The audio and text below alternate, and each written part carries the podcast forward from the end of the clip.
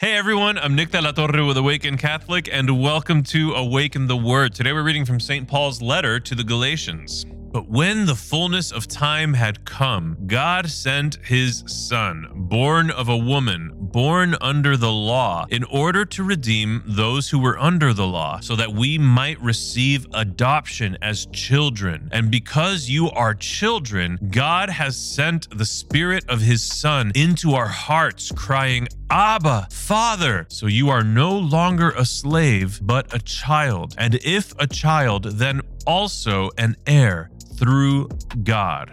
Our identity, not only as a human race, but more specifically as individuals, carries immense weight. It is extraordinarily important what we understand of our identity. If it were not for our identity as creations of God and as sons and daughters of God, then we would just basically be clumps of stardust that are floating through the galaxy, and the galaxy is one of cajillions that are floating through the universe. And it would all kind of be, while beautiful and ugly in some ways, it would all kind of be meaningless. It is the fact that we were created along with the universe. It is the fact that we were created by God that brings us meaning. It is the fact that we are sons and daughters of God in the new covenant that completes our identity. I have, from the beginning of their lives, told my children, I've told my daughters, you are truly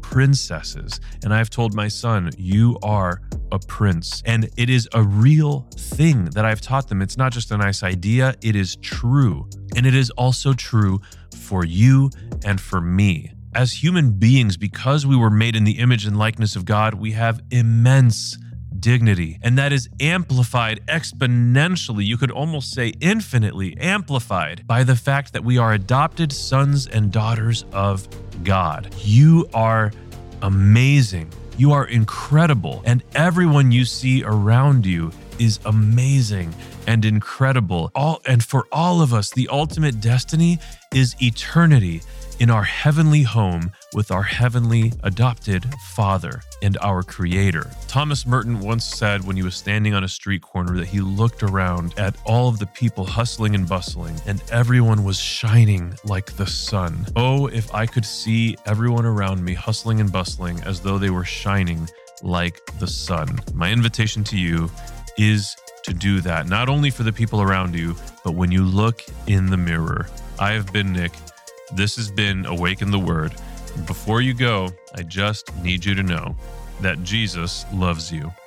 Peace.